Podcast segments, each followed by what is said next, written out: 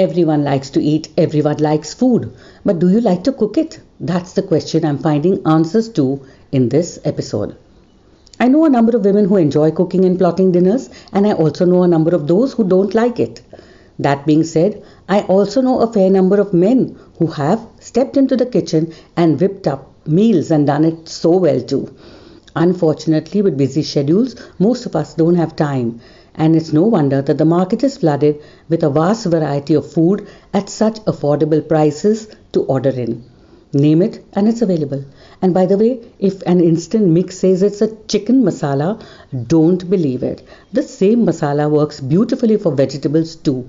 After all, you do understand that it's just a marketing strategy because it comes and becomes non vegetarian only when the meat is added.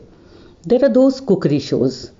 I'd love to try them if I had that lovely kitchen, those ingredients, that beautiful kitchenware, and didn't have to do the cleaning up once the cooking is done.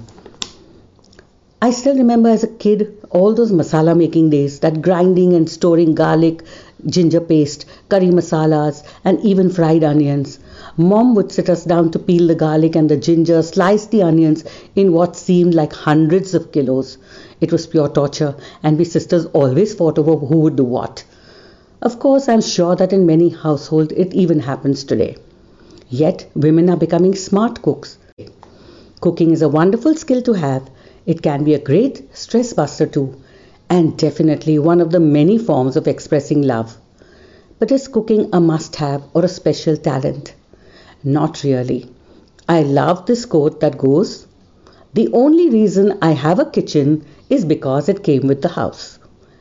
The secret to good food is to eat what you like, how you like it, whip it up, cook it up, order in, eat out.